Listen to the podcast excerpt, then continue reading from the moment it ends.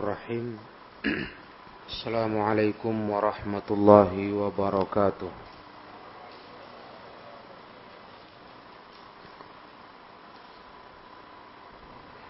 إن الحمد لله نحمده ونستعينه ونستغفره ونعوذ بالله من شرور أنفسنا ومن سيئات أعمالنا من يهده الله فلا مضل له ومن يضلل فلا هادي له أشهد أن لا إله إلا الله وحده لا شريك له وأشهد أن محمدا عبده ورسوله يا أيها الذين آمنوا اتقوا الله حق تقاته ولا تموتن إلا وأنتم مسلمون يا أيها الناس اتقوا ربكم الذي خلقكم من نفس واحدة وخلق منها زوجها وبث منهما رجالا كثيرا ونساء واتقوا الله الذي تساءلون به والأرحام إن الله كان عليكم رقيبا يا أيها الذين آمنوا اتقوا الله وقولوا قولا سديدا يصلح لكم أعمالكم ويغفر لكم ذنوبكم ومن يطع الله ورسوله فقد فاز فوزا عظيما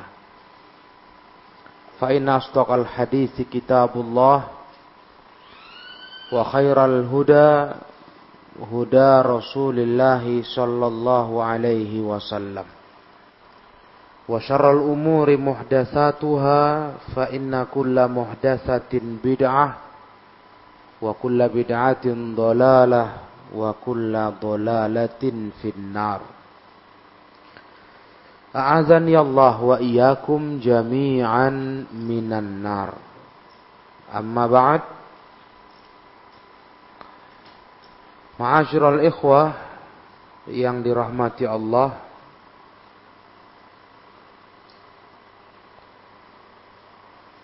melanjutkan tafsir surah At-Taubah. Kita masih berbicara tentang orang-orang munafikun.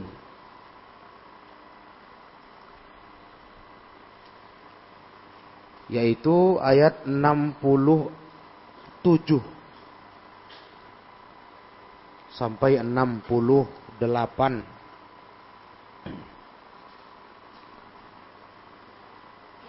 Di dalam ayat ini Allah menegaskan al-munafiquna wal munafiqatu ba'duhum mim Orang-orang munafik laki-laki dan yang perempuan sebagian mereka satu dengan yang lain mereka itu adalah sama Orang munafikin laki-laki dan perempuan itu sama para ikhwah. Sama saja. Tidak ada beda. Mereka itu orang-orang yang ya'muruna bil munkar wa yanhauna 'anil ma'ruf. Orang-orang yang selalu menyuruh berbuat yang mungkar dan mencegah dari berbuat yang ma'ruf. Sama itu tingkahnya. Laki perempuan sama. Selalu menyuruh kepada yang buruk, yang mungkar. Dan selalu melarang dari perbuatan yang baik yang ma'ruf. Kemudian wayak biduna aidiyahum mereka selalu menggenggamkan tangannya. Artinya mereka itu orang pelit, bakhil, kikir. Ya tentu. Bagaimana mereka mau jadi orang dermawan untuk agama Allah? Mereka saja orang yang menyimpan kekafiran. Yang sama sekali tak ada cintanya kepada agama Allah.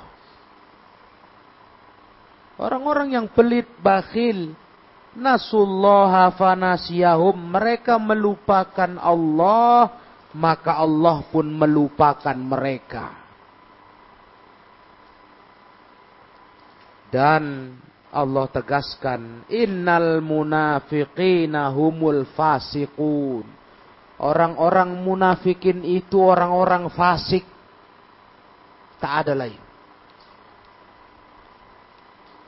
Maka mereka orang-orang buruk, orang-orang jelek dalam pandangan agama kita. Itu ayat 67. Kemudian ayat 68 Allah berkata wa'adallahu al-munafiqina wal munafiqati wal kuffara nar jahannam khalidina fiha. Allah taala menjanjikan berupa ancaman. Ini berupa ancaman, janji orang-orang munafik laki-laki dan perempuan dan orang-orang kafir dijanjikan Allah dengan neraka jahanam, mereka kekal di dalamnya. Sama saja itu, kafir, munafik, laki-laki, perempuan sama. Walaupun munafik ini pura-pura Islam hakikatnya mereka sama. Semua dimasukkan ke dalam neraka jahanam. Khalidina fiha, kekal di dalamnya. Hiya hasbuhum, cukuplah neraka itu bagi mereka. Cukuplah, itulah jatah mereka. Jahannam. Wala'anahumullah. Dan Allah melaknat mereka. Walahum azabum. Walahum azabum muqim dan bagi mereka azab Allah yang kekal. Setelah Allah panjang lebar ya, ya wah, dalam kajian-kajian yang lalu di ayat-ayat sebelumnya bicara ulah-ulah munafikin. Tingkah-tingkah mereka. Panjang betul. Kita dapat di surah At-Taubah ini membongkar. Sebagaimana yang sudah kita baca, Inilah surat yang ditakuti orang munafikun. Surat yang membongkar kedok mereka. Setelah panjang lebar Allah cerita tingkah-tingkah mereka semasa hidup di zaman Nabi Shallallahu Alaihi Wasallam, Allah tegaskan mereka itu begitulah, sama saja semuanya. Laki perempuan sama. Memang Selalu saja urusannya menyuruh yang jahat, yang mungkar.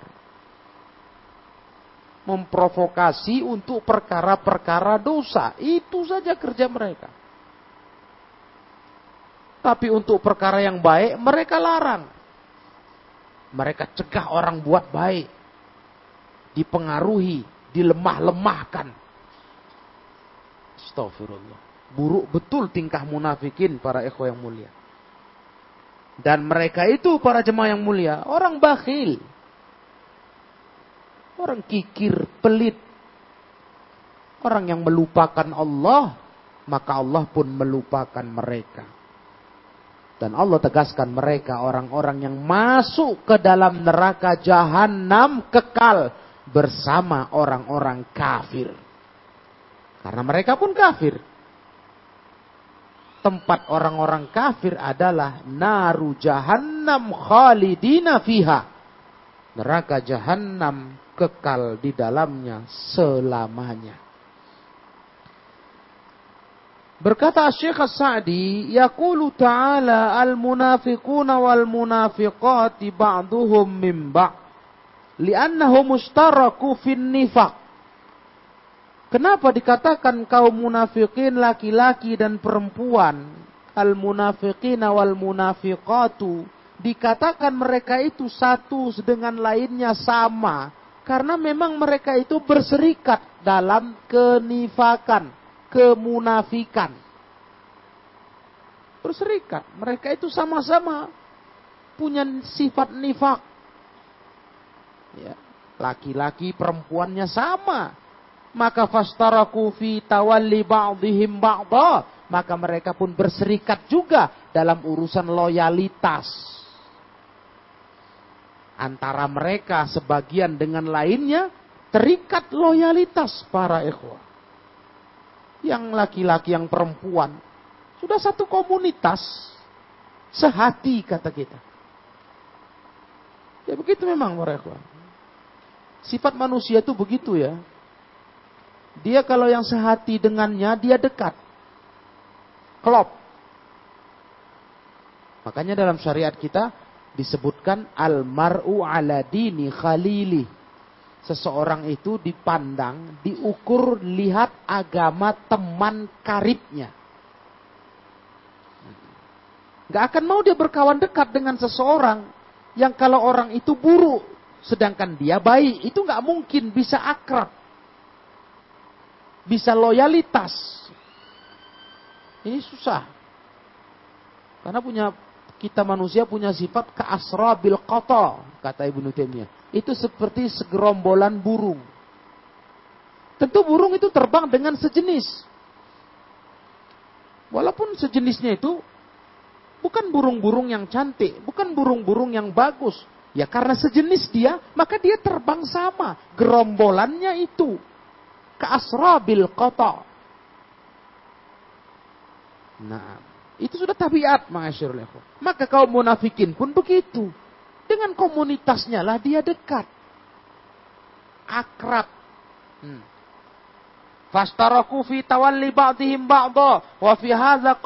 lil mu'minin min wilayatihim. Maka dalam kalimat ini ada hal yang memutuskan memastikan putusnya orang beriman itu untuk tidak boleh mereka berloyalitas kepada kaum munafikin. Bukan komunitasnya. Dan itu menolak para ikhwan. Orang beriman hatinya menolak untuk dekat ke orang munafikin. Orang baik itu nggak akan bisa digabungkan sama orang jahat. Jadi kalau kata katanya ada orang baik tapi kawan orang jahat, sebetulnya itu bukan orang baik. Kalau enggak, enggak bisa, ikhwah. Kalau enggak cocok sejiwa dengannya, menolak. Maka kaum mukminin diputuskan dengan ayat ini tidak boleh berloyalitas kepada kaum munafikin. Karena yang berloyalitas hanyalah kepada sesama mereka. Wa yanhauna wa ya'mu thumma dzakara wasfal munafiqin munafiqin al-'am alladzi la yakhruj minhu saghirun minhum wala kabir. Kemudian disebutkan Allah sifat orang munafikin yang tidak keluar, tidak lepas dari sifat ini. Kecil tidak pula besar. Sama. Semuanya begitu sifat kalau sudah munafik namanya. Enggak kecil, enggak besarnya. Mereka itu selalu ya'muruna bil mungkar. Menyuruh yang mungkar. Kalau udah munafik namanya ikhwah, nggak ada cerita itu. Siapa pun dia, bagaimanapun kondisinya, pasti sifatnya menyuruh kepada yang mungkar.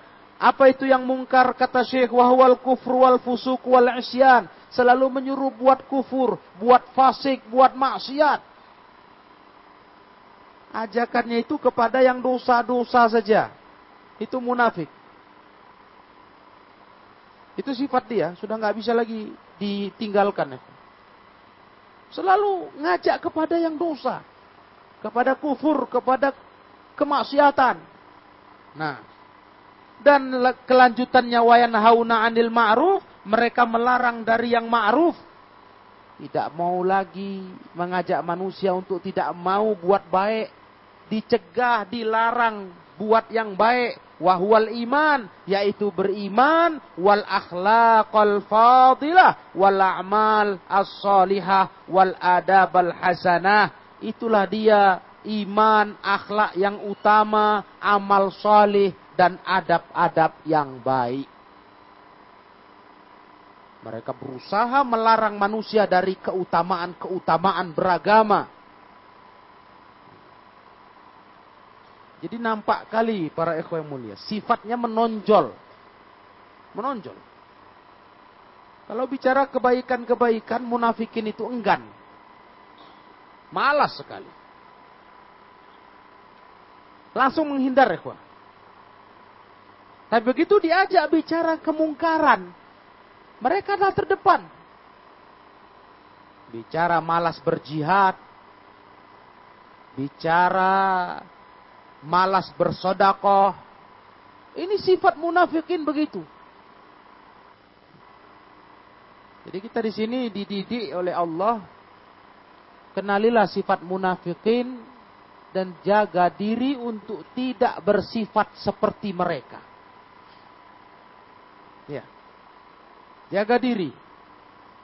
Kalau sudah jiwa kita ini suka condong kepada yang dosa-dosa atau suka mempengaruhi orang kepada jalan dosa, awas. Itu sifat munafik. Tinggalkan segera.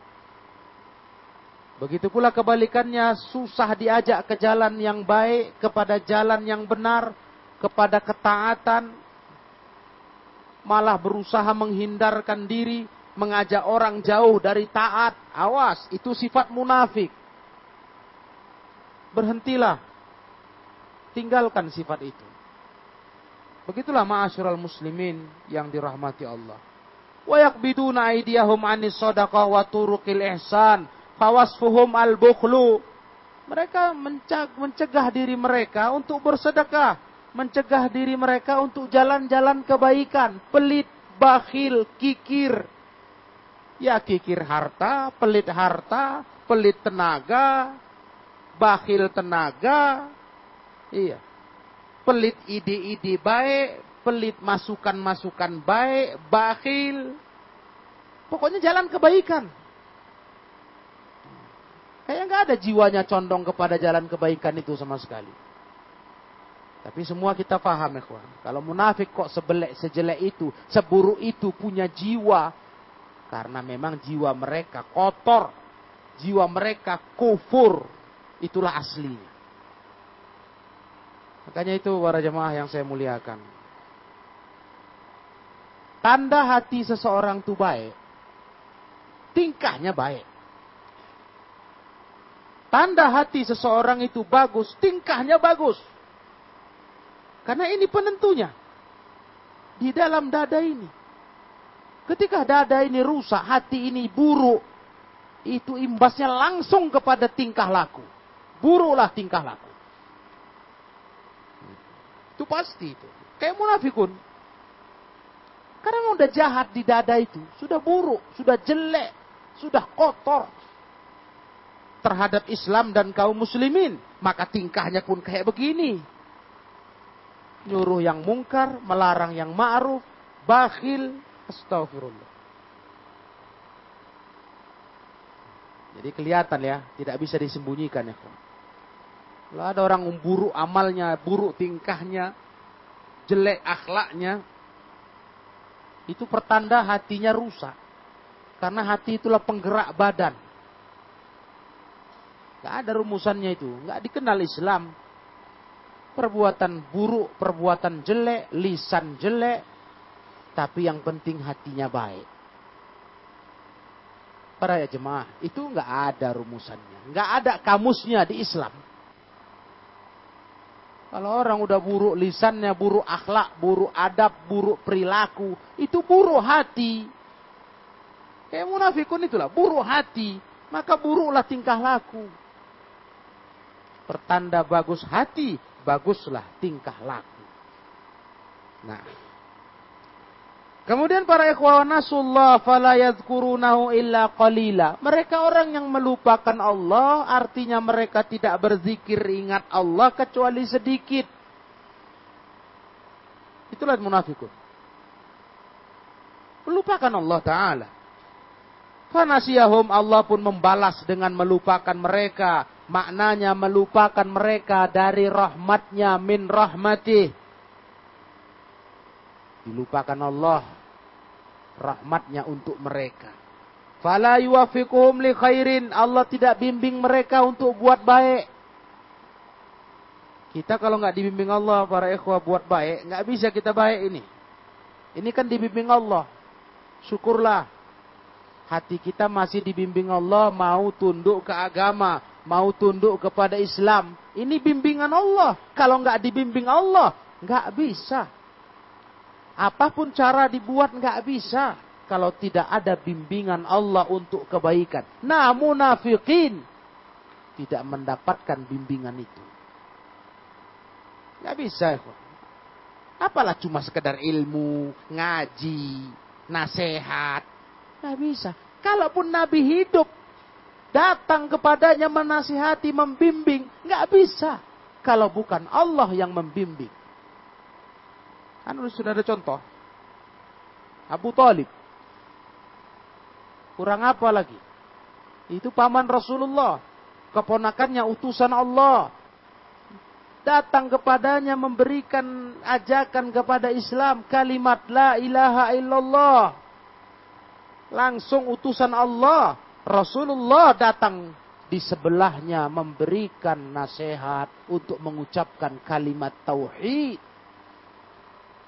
tapi Allah nggak bimbing dia Allah nggak bimbing Abu Talib untuk mengucapkan kalimat syahadat dan dia mati di atas kekafirannya jadi bahaya betul ikhwah kalau hidup tak dibimbing Allah ke jalan kebaikan. Dan itu nggak didapati kaum munafikin. Mereka tidak dibimbing Allah. Kenapa? Mereka melupakan Allah. Allah pun lupa untuk mereka memberikan rahmatnya sengaja. Tidak dibimbing Allah ke jalan kebaikan. Wala yudkhiluhumul jannah. Allah tak masukkan mereka ke dalam surga. Bal yatrukuhum fid darkil asfali minan nari khalidina fiha mukhalladin Allah tinggalkan mereka, Allah biarkan mereka dalam kerak yang paling bawah dari kerak neraka. Dibiarkan Allah mereka di situ, kekal selamanya. Allah nggak mau tolong mereka, Allah nggak mau memberikan petunjuk hidayah kepada mereka. Jadi memang kalau kita kaji-kaji ikhwah dari apa yang sudah cukup lama kita belajar ilmu. Ini yang paling kita takutkan kalau kita main-main beragama. Demi Allah. Yang paling kita takutkan kalau kita melupakan Allah dengan main-main beragama. Allah akan lupakan kita. Allah nggak lagi bimbing kita. Allah nggak lagi beri petunjuk kepada kita. Tidak beri kekokohan untuk kita beragama. Habislah kita. Tak ada yang bisa nolong lagi mayudlil mayudil yudlilillahu. Orang yang disesatkan Allah nggak ada yang bisa kasih petunjuk. Nggak bisa. Jadi bahaya betul loh. Maka berulang-ulang ulama nasihatkan kita jaga petunjuk ini dengan terus taat kepada Allah. Terus ingat Allah. Jadi Allah terus bimbing kita. Jangan dimain-mainkan hidayah ini dengan kita coba-coba meninggalkan taat, dengan kita coba-coba tenggelam dalam maksiat. Kita yang takut kali tadi, dicabut Allah hidayah, tidak dibimbing Allah kepada kebaikan. Hmm, ini yang paling takut, karena sudah nggak tertolong lagi kita. Satu pun nggak ada yang bisa menyelamatkan kita untuk kembali beragama kalau Allah sudah mencabut petunjuknya dari kita.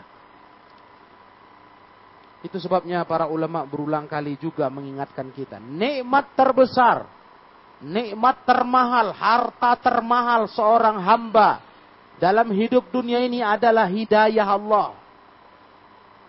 Itulah harta nikmat termahal. Ketika kita dikasih Allah petunjuk hati ke dalam ke jalan Islam. Ini termahal. Hah? Maka musibah terberat pun bukan musibah dunia, kehilangan dunia, tapi musibah terberat itu musibah kehilangan hidayah. Kehilangan hidayah. Itu musibah terbesar. Tidak ada lebih besar dari itu. Ya, jadi kaum, kaum muslimin yang mulia, itulah nasib munafikin yang mereka diperlakukan Allah seperti itu karena ulah mereka. Nasullah, mereka lupakan Allah, nggak mau ingat Allah. Allah pun lupakan mereka. Kemudian kata beliau, Allah Ta'ala berfirman, Innal munafiqina humul fasikun. Orang munafikin itu memang orang fasik. Orang-orang fasik. hasaral fisqa fihim lianna fisqahum a'zam min fisqi ghairihim. Allah batasi kefasikan pada mereka karena kefasikan mereka lebih besar dari kefasikan yang lainnya. Kefasikan mereka itu lebih besar para jemaah dibanding kefasikan lain. Jadi Allah tegaskan masalah kefasikan ini betul-betul ditekankan atas mereka bidalilin ala anna azabahum asyaddu asyadda asyaddu min azabi ghairihim. Azab mereka lebih besar, lebih keras dibanding azab yang lain. Azabnya munafikin. Itu tanda nifak mereka lebih besar. Maka azabnya lebih besar dibanding azab orang lain yang juga punya dosa kenifakan. Nah, Wa annal mu'minina qad ibtulu bihim idh kanu baina adhurihim wal ihtiras minhum syadid dan orang beriman sungguh diuji dengan adanya munafikin waktu itu. Diuji para. Orang beriman itu. Kenapa? Munafikin tinggal di tengah-tengah orang beriman.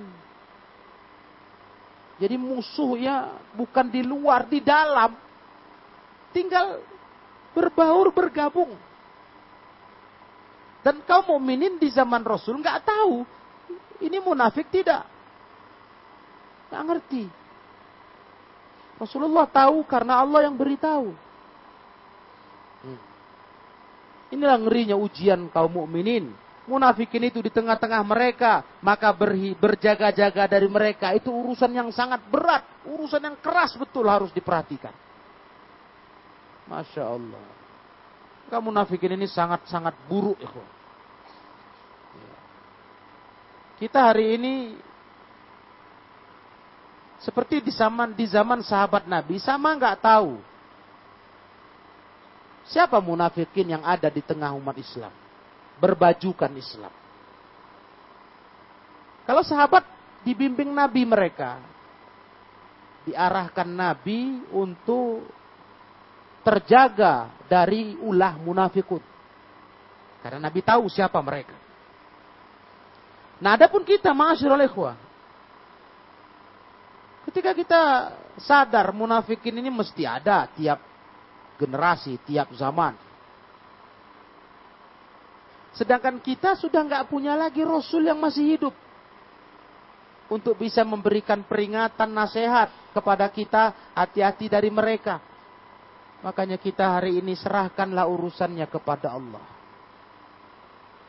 Karena masalah nifak ini tersembunyi di dalam hati seseorang. Siapa yang tahu isi hati manusia? Kita nggak boleh asal menuding, asal menunjuk, asal menggelar orang munafik. Nggak boleh. Itu dilarang agama. Hah? Berat itu. Kalau yang ditunjuk itu tidak tepat, yang ditunjuk itu nggak cocok dengan tudingan, tunjuk dengan uh, gelarnya, itu balik kepada yang menunjuk. Sehingga hari ini bukan kerja kita sibuk dengan mencurigai atau menggelari orang-orang di dalam Islam ini yang dirasa sepertinya mereka munafik. Enggak itu kerja kita. Karena itu enggak ada bisa dipastikan. Dan itu bisa menimbulkan fitnah. Urusan kita hari ini ya, serahkan kepada Allah tentang makar-makar mereka kepada agama ini. Ya, Kembalikan kepada Allah Ta'ala. Dan kita tetap menjaga diri dengan agama kita. Istiqomah di atas sunnah. Selesai.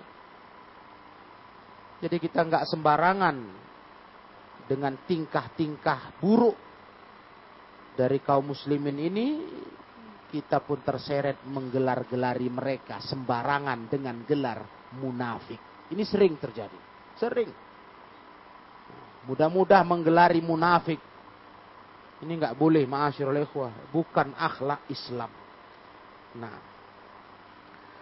Nah, para jemaah yang mulia, wa'adallahu al-munafiqin wal munafiqat. Kemudian Allah menegaskan di ayat 5, uh, 68. Allah menjanjikan munafik dan munafiqat, laki-laki dan perempuan, dan orang-orang kafir, neraka jahanam. Mereka kekal di dalamnya. Itulah jatah mereka. Dan Allah melaknat mereka bagi mereka azab yang kekal. Di sini Allah kumpulkan jama'al munafikin wal kuffar finnar. Allah kumpulkan munafik dan orang kafir itu sama di neraka. Bersatu, bersama. Karena sebenarnya mereka sama. Ya, hakikatnya sama-sama kafir. Orang kafir sama orang munafik. Cuma tadi bedanya, kuah. Munafik menampakkan Islam di depan manusia. Pura-pura Islam. Jadi secara zohir mereka bagian umat Islam. Kalau kafir kan terang-terangan di barisan orang kafir begitu. Karena sebenarnya mereka sama-sama kafir, Allah kumpulkan mereka di dalam neraka. Wal la'nah wal khulud fi dzalik. Laknat dan kekalnya pun sama untuk mereka. Gak ada beda. Munafik orang kafir itu di kerak paling bawah di neraka jahanam. Itu tempatnya. Karena tingkah hakikatnya sama. Keyakinannya sama-sama kafir. Nggak ada iman di dada mereka.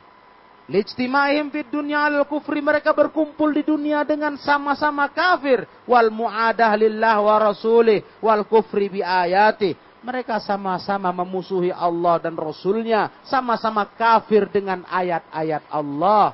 Tabaraka wa ta'ala. Jadi jelas sekali ini, ma'asyurul ikhwah, kaum muslimin rahimakumullah. Kaum munafikin bukanlah orang beriman sama sekali. Teringat saya dengan kajian masalah sahabat Nabi. Dengan ilmu ini kita semua tahu. Salahnya orang yang berkata tidak semua sahabat itu baik. Buktinya ada sahabat yang munafik.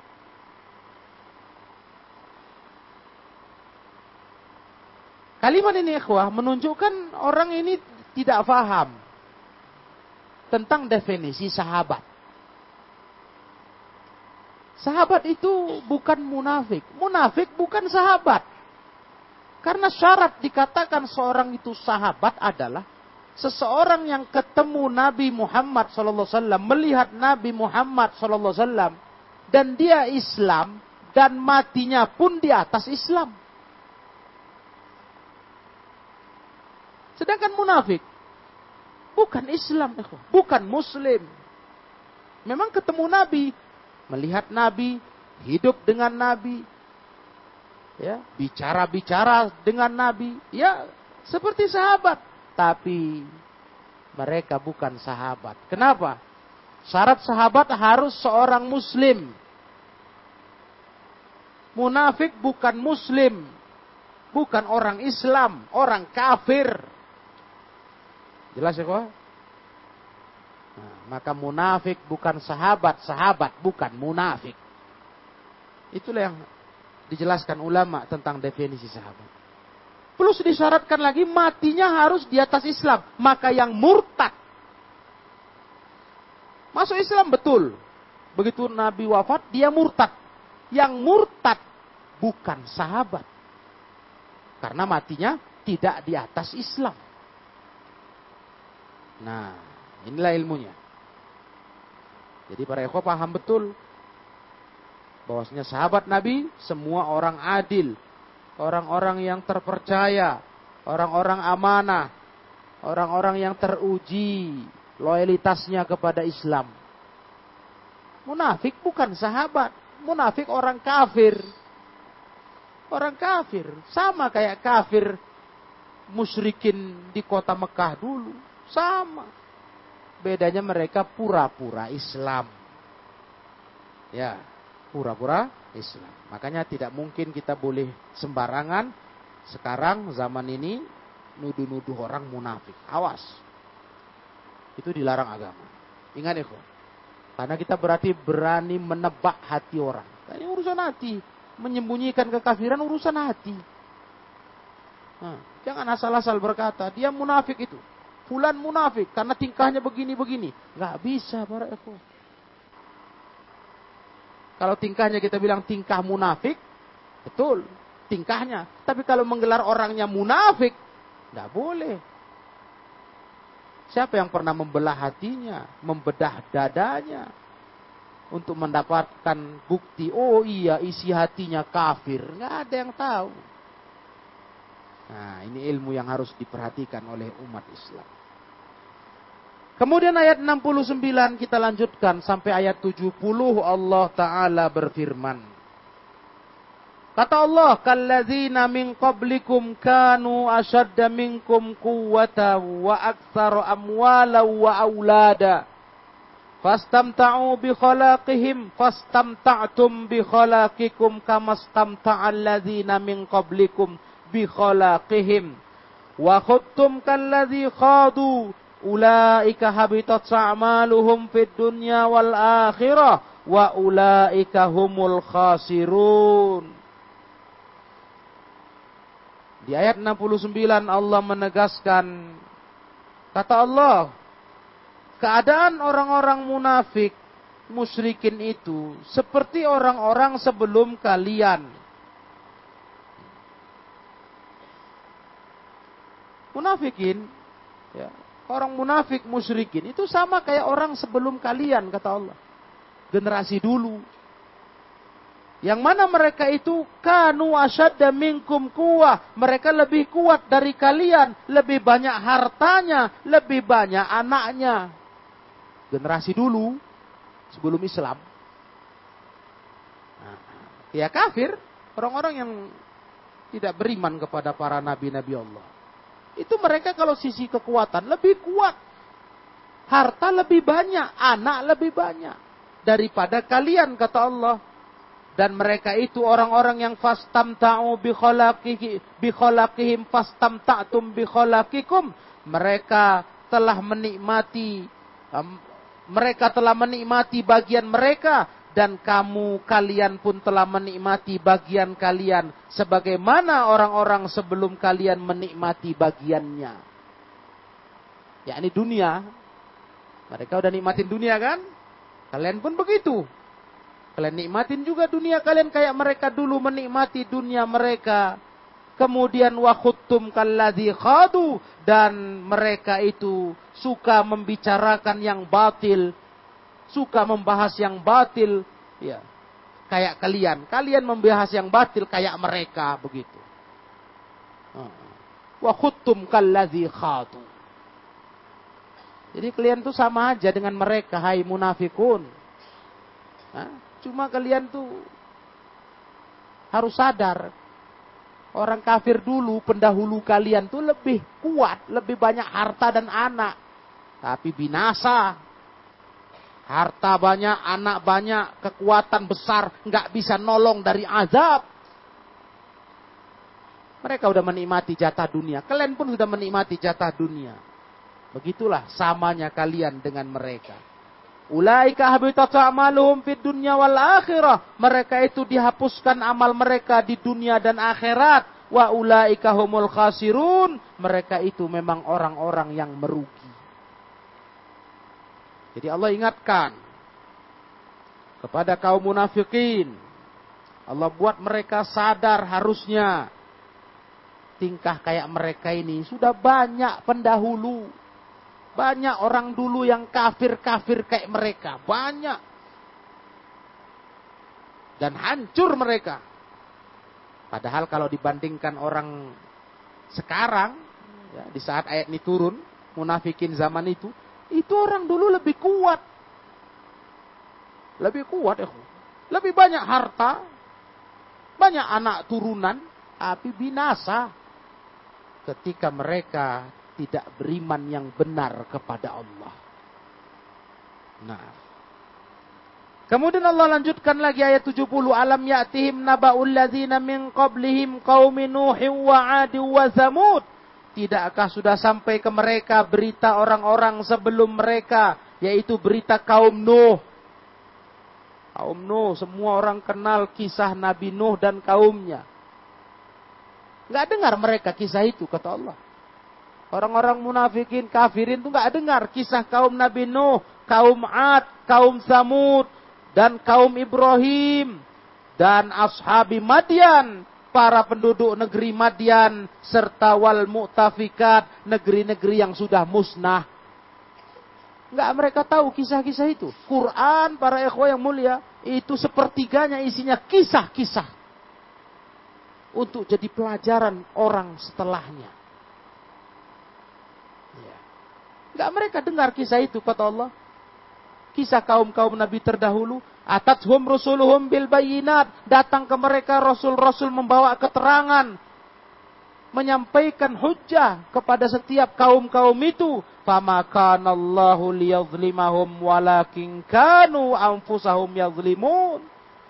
Maka ketika mereka diberi keterangan gak beriman, Allah turunkan azabnya, Allah tidak menzolimi mereka. Tapi merekalah yang menzolimi diri-diri mereka sendiri. Ya kan? Jangan salahkan Allah ya. Inilah yang harus kita betul-betul sadar. Jangan salahkan Allah kalau Allah turunkan azab di saat kita berulah terhadapnya. Jangan salahkan Allah. Jangan protes kepada Allah, kenapa, kenapa ya Rob? Kok begini saya dibuat? Tapi berkacalah, introspeksi dirilah. Allah turunkan azabnya ke kaum-kaum terdahulu dengan beragam azab yang mengerikan. Kepada kaum Nabi Nuh, kaum Ad, Samud, ya, penduduk negeri Madian, ya, kaum Nabi Ibrahim. Ini semua masyarakat yang mulia. Akibat ulah kaum itu. Jadi Allah nggak pernah solim. Mereka yang menzolimi diri mereka. Ibaratnya mereka yang mengundang azab jadi kalau kita merasakan adanya satu bencana menimpa hidup kita, jangan salahkan Allah. Tapi introspeksi dirilah, di mana dosa kita?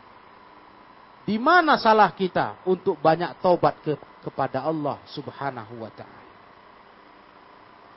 Yaqulu ta'ala muhadziran lil munafiqin ayusibahum ma asaba min qablihim minal umamil mukazzibah. Allah Ta'ala memberi peringatan kepada munafikin. Hati-hati, kalian hati-hati. Nanti menimpa kalian apa yang menimpa kaum sebelum kalian dari umat-umat yang mendustakan agama Allah. Allah kasih peringatan, awas kalian. Jangan sampai nanti menimpa kalian kayak menimpa umat-umat dulu yang mendustakan agama Allah. Itulah dia kaum Nuh, kaum Ad, kaum Samud, kaum Ibrahim, kemudian penduduk kota Madian dan Mu'tafikat Aikura kaum Lut. Mu'tafikat itu negeri yang dihancurkan adalah kampung kaum Nabi Lut. Lut, Masya Allah. Kampung negerinya hancur dengan kejadian yang mengerikan dan menakutkan. Kita sudah lewat tafsirnya. Mudah-mudahan masih ingat. Hah? Yang dosa dari kaum Nabi Lut adalah dosa homo. Itu kampung itu diangkat malaikat. Diangkat utuh. Sampai ke atas langit. Hingga terdengar kokok ayam kampung itu oleh penduduk langit. Kemudian setelah tinggi di atas langit kampung itu dibalikkan malaikat dihantamkan ke bumi. Hancur habis mu'tafikat. Itu luar biasa itu kejadiannya. Kalau kita dengar banjir, ya biasa itu. Artinya kita bisa ada bayangan. Hah? Petir, guntur, hawa dingin yang membunuh. Ini semua kita, tapi bagaimana itu ya Satu kampung, satu negeri diangkat ke langit. Iya diangkat ke langit. Terus dibantingkan dari atas langit ke bumi dengan kondisi dibalik. Masya Allah. Jadi apa nggak dengar mereka cerita itu kata Allah. Munafikin-munafikin itu. Kok bertingkah kali dalam hidup ini. Nggak pernah dengar azab-azab itu menimpa kaum dulu. Hmm. Jangan katakan. Itu hanya untuk kaum dulu. Nggak mungkin Allah ulang lagi di, di, di kaum hari ini. Nggak begitu. Kisah-kisah para nabi itu dengan kaumnya jadi pelajaran. hikmah bagi orang berakal.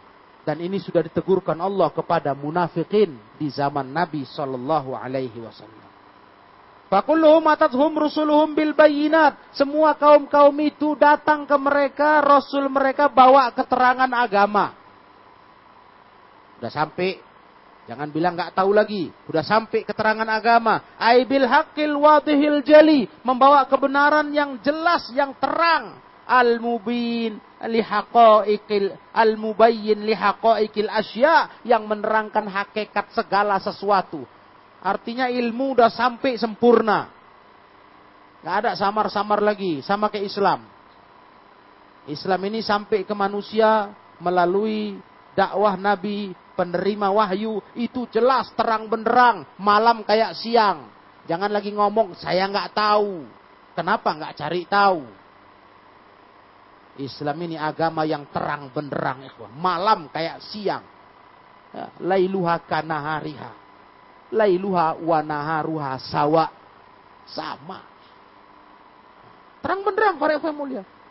Fakazzabu biha tapi malah mereka dustakan. Nggak percaya apa yang disampaikan Nabi Nuh, ya, Ad, Samud, Nabi Musa, Nabi Ibrahim, nggak percaya. Keterangan yang buktinya begitu nyata, plus mukjizat-mukjizat ditunjukkan para nabi, nggak percaya. Didustakan mereka, fajaro alaihim maqassallahu alaina, maka berjalanlah, berlakulah pada mereka apa yang Allah kisahkan kepada kita hancurlah generasi terdahulu dengan azab Allah. Gara-gara apa? Mendustakan ajaran para nabinya. Hmm. Itu kisahnya udah tahu kita. Alhamdulillah cukup banyak sudah kita baca dalam pelajaran tafsir selama ini kisah-kisah tersebut. Fa'antum amalukum syabihatun bi amalihim. Kalian hai munafik, tingkah kalian, amal kalian mirip dengan amal mereka. Mirip syabihah, mirip istamta'tum bi khalaqikum ay bi nasibikum minad dunya fatanawaltumuhu ala wajhi lazzati wasyahwati mu'ridina 'anil muradi minhu. Kalian sudah menikmati jatah-jatah kalian dari dunia? Sudah. Kalian dapati kalian rasakan nikmat itu dalam bentuk kelezatan dan syahwat. Hmm? jatah itu kan kalian rasakan sudah. Dan kalian berpaling dari tujuan diturunkannya nikmat itu. Nikmat itu diberi Allah bukan untuk kalian gunakan di jalur dosa, jalur syahwat, maksiat, bukan. Kalian berpaling dari tujuannya, wasta'antum bihi ala ma'asillah, malah kalian menggunakannya untuk menolong kalian dalam bermaksiat kepada Allah. Pernah kita baca ayat Bagaimana munafikin kalau untuk misi ambisi mereka itu habis-habisan mendonorkan hartanya. Iya. Sungguh habis-habisan. Nah, dalam rangka untuk memuluskan ambisi makarnya.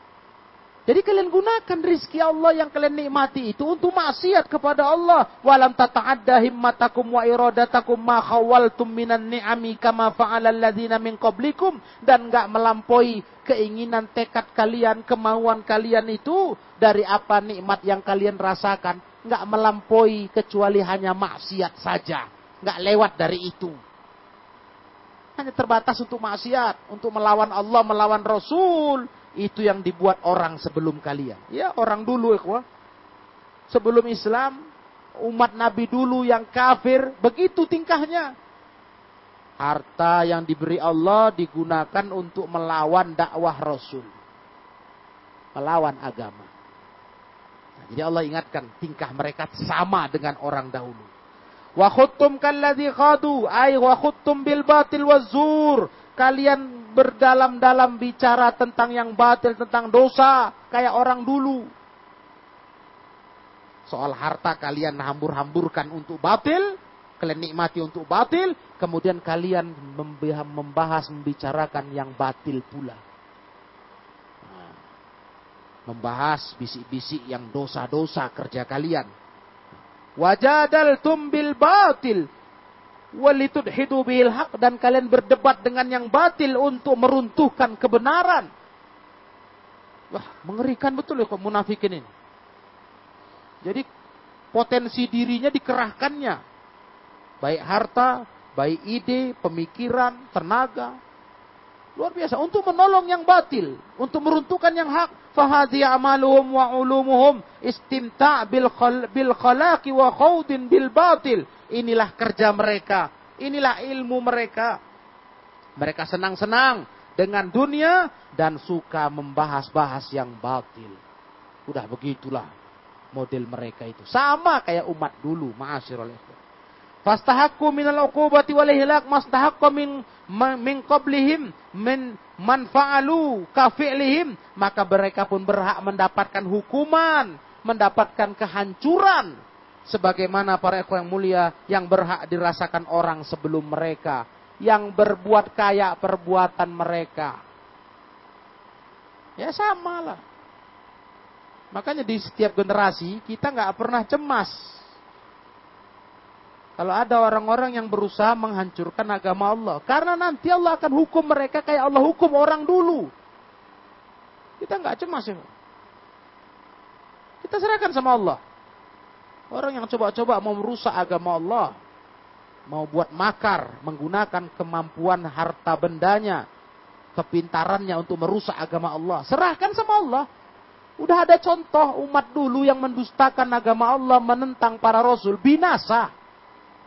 Udah ada contoh. Nah, jadi itu yang perlu kita khawatirkan. Yang kita khawatirkan diri kita.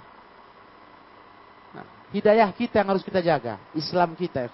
Soal makar-makar propaganda itu nggak usah acuhkan. Acuhkan saja, nggak usah urus, serahkan sama Allah. Nah, nanti Allah akan turunkan hukumannya sebagaimana Allah turunkan kepada orang-orang terdahulu.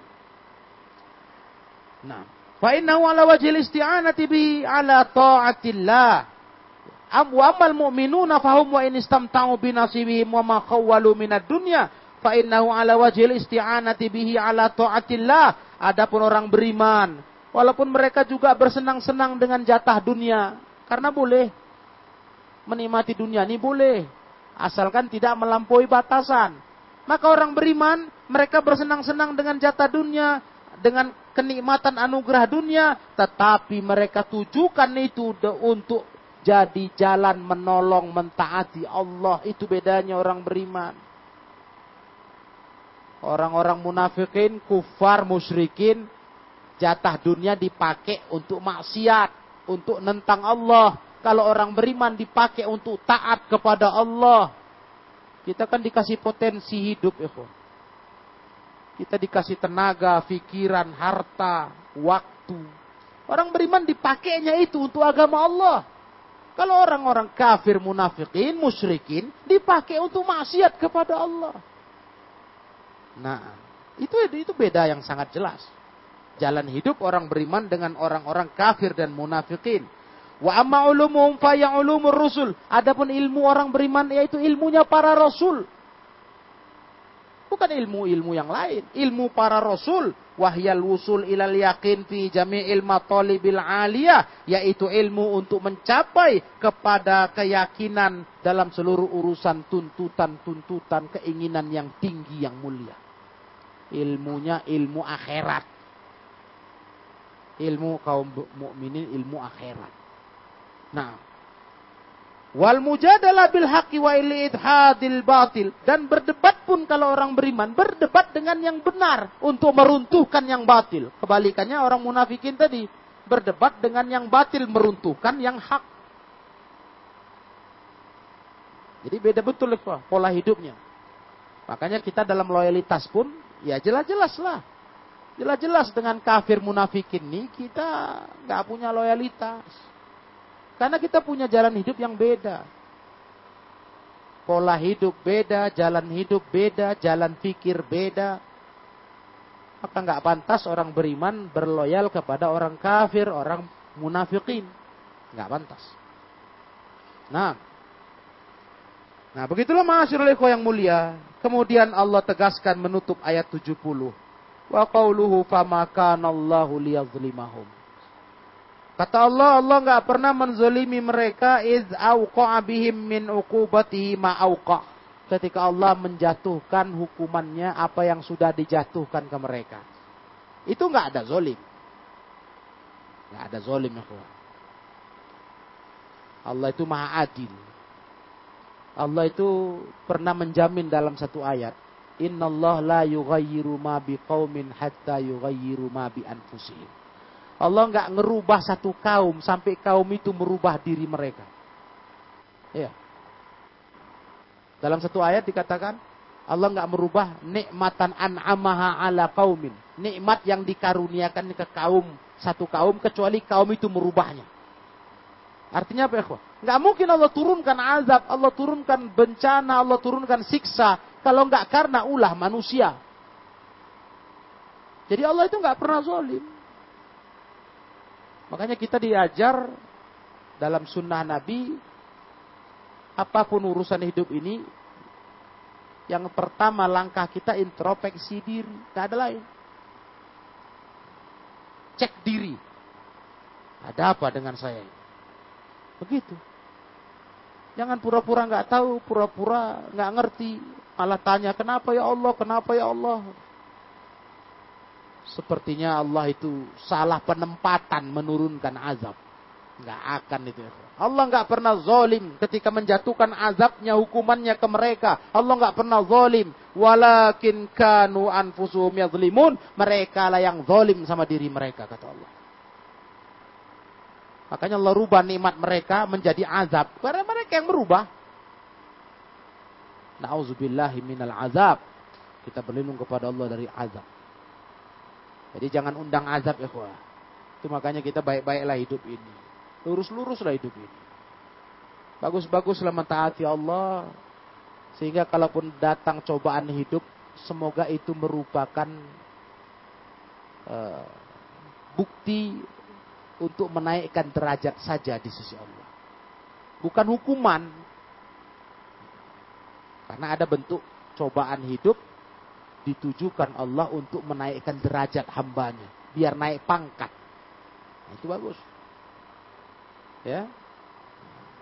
Itu menjadi sesuatu yang istimewa. Kayak para nabi, para rasul diuji Allah. Untuk naik pangkat mereka, naik derajat di sisi Allah subhanahu wa ta'ala. Haitsu tajarra'u ala ma'asi, di mana letak kezaliman mereka? Kata Allah, mereka yang menzolimi diri mereka. Di mana letak kezolimannya? Kata Syekh, mereka itu ber, terlalu berani lancang buat maksiat. Itu dia kezoliman.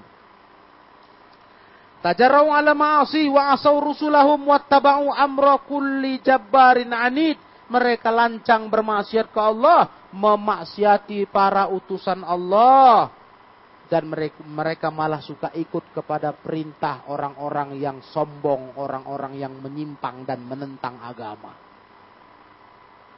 Allah ditinggalkan, utusan Allah diabaikan. Tokoh-tokoh penyesat dipatuhi, dituruti. Inilah masalah hidup mereka. Selalu bergelimang maksiat kepada Allah subhanahu wa ta'ala. Jadi begitulah kaum muslimin para ikhwah. Ayat 67 sampai 70 dalam kajian malam ini yang sudah kita selesaikan. Ya. Di sini memberikan nasihat kepada kita untuk hati-hati. Allah peringatkan munafikin, hati-hati. Azab Allah itu sudah jatuh kepada kaum dulu, ulahnya kayak kalian ini. Maka umat sekarang pun hati-hati. Sudah banyak bentuk azab Allah ke kaum dahulu. Banyak. Macam-macam. Maka kita pun khawatir. Ya, khawatir azab itu menimpa kita. Menimpa masyarakat kita. Nah, Ya, jadi demikianlah ikhwah, saya cukupkan sampai dengan ayat 70. Ya, semoga ini bermanfaat. Wallahu a'lam bissawab. Wa akhiru da'wana anil rabbil alamin.